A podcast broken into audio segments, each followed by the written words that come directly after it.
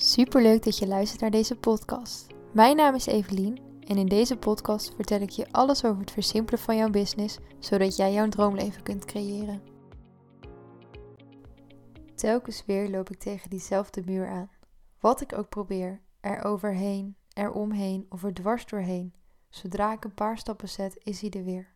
Precies diezelfde muur. Ik weet niet hoe ik er langs moet komen, hoe ik ervoor kan zorgen dat ik hem niet meer tegenkom. Elke keer dat ik langs die muur moet, voelt het zwaarder dan die keer ervoor. Dit is toch niet hoe het hoort? Die muur moet toch juist makkelijker worden? Minder groot, minder sterk? En uiteindelijk moet die muur ook verdwijnen, toch?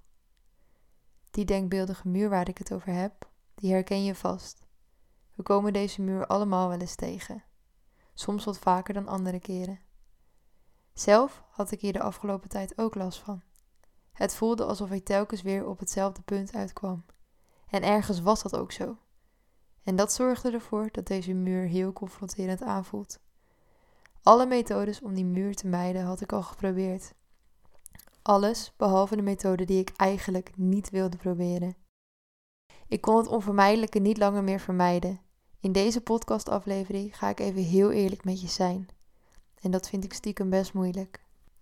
Al tijden zit ik te hopen op mijn magische moment. Het bereiken van een hoogtepunt. Dat punt waarbij de sky the limit voelt. Maar dat punt blijft uit.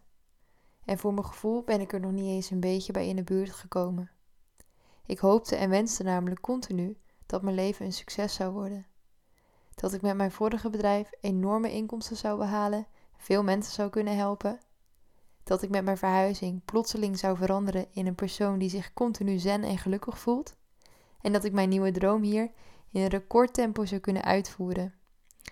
Als ik het allemaal zo hardop beschrijf, voelt het bijna een beetje stom. En het is niet dat ik niet beter weet, want dit is het punt waarbij ik altijd tegen anderen zeg: dezelfde acties brengen dezelfde resultaten. En het is ook niet zo dat ik geen andere dingen probeer. Maar toch blijf ik nog maar al te graag in mijn veilige en voor mij bekende zone. Daar waar het comfortabel voelt. En daar waar dus niet mijn groei zit. De afgelopen dagen voelden zo zwaar dat het tijd was om mezelf eens onder de loep te leggen. Waar loop ik nou telkens op vast? En waar komt dit gevoel vandaan? Het is een gevoel dat ik heel moeilijk kan omschrijven. Ik denk dat als ik het onder woorden moet brengen, dat ik zou zeggen: ik heb het gevoel alsof ik nooit volledig tot mijn potentie kom. Dat ik weet dat er meer in mij zit, maar dat ik even kwijt ben hoe ik dat eruit ga krijgen. En dat laatste stukje, dat waarbij ik niet weet hoe ik het eruit ga krijgen, dat is het missende stukje waar ik de afgelopen tijd naar gezocht heb. Ik heb het alleen op de verkeerde plek gezocht, namelijk buiten mezelf. Ik probeerde mijn vervulling te halen uit externe zaken, waarbij ik mijn gevoel dus liet afhangen van de resultaten die ik behaalde. En dat resulteert lang niet altijd in geluk. Om even helemaal open kaart te spelen, mijn droom is om een stuk grond te kopen hier in Noorwegen en daarop een leuk huisje te zetten waar Lars, ik en Bodie kunnen gaan wonen.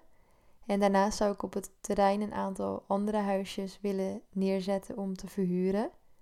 En momenteel ben ik dus een online business aan het opbouwen waarbij ik andere ondernemers graag wil helpen om hun bedrijf te versimpelen en het lijkt me super tof om deze twee ideeën met elkaar te combineren.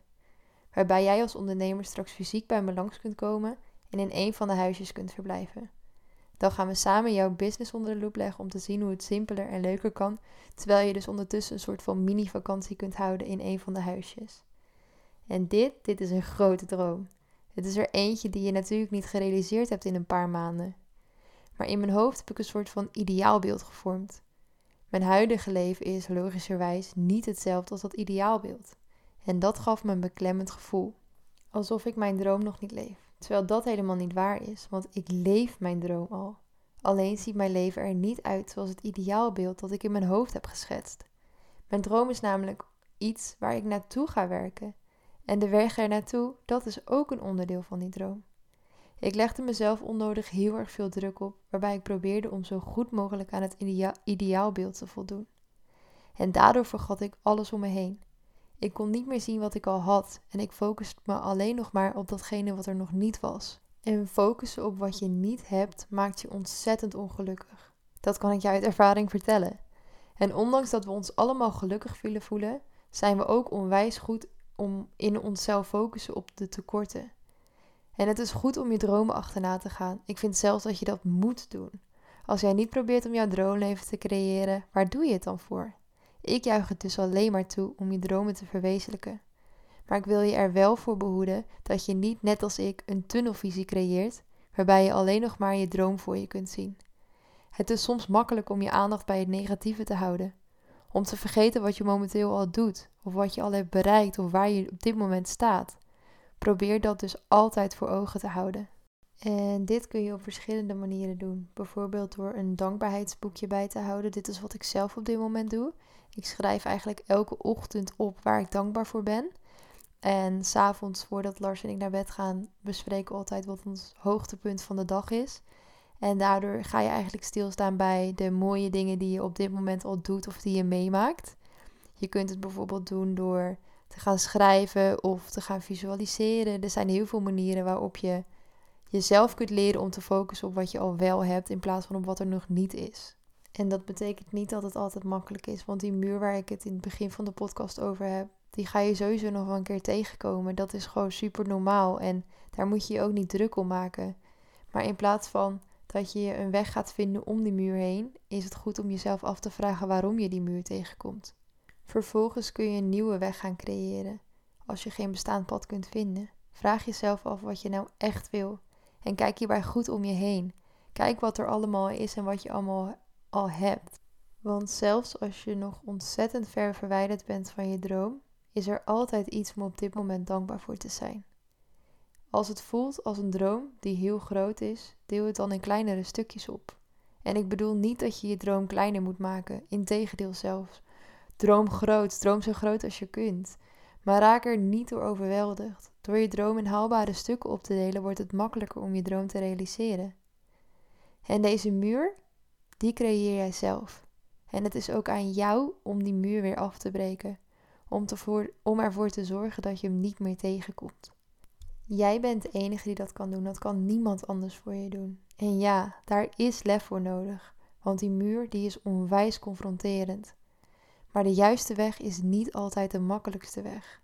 En geloof mij, als jij de stappen durft te zetten die er nodig zijn om die muur af te breken, dan gaat het leven vanzelf makkelijker voelen. En dan gaat het weer stromen en puzzelstukjes zullen op hun plek vallen.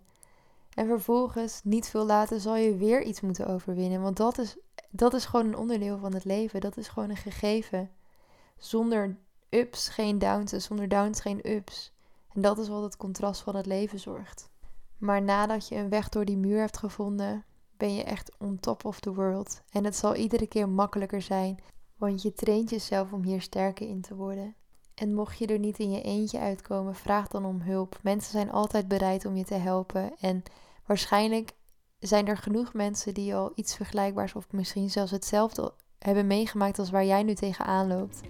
Dus je bent niet alleen. Dankjewel voor het luisteren. Als je deze aflevering interessant vond, deel hem dan vooral even op je Instagram en tag mij, evelien.vdploeg.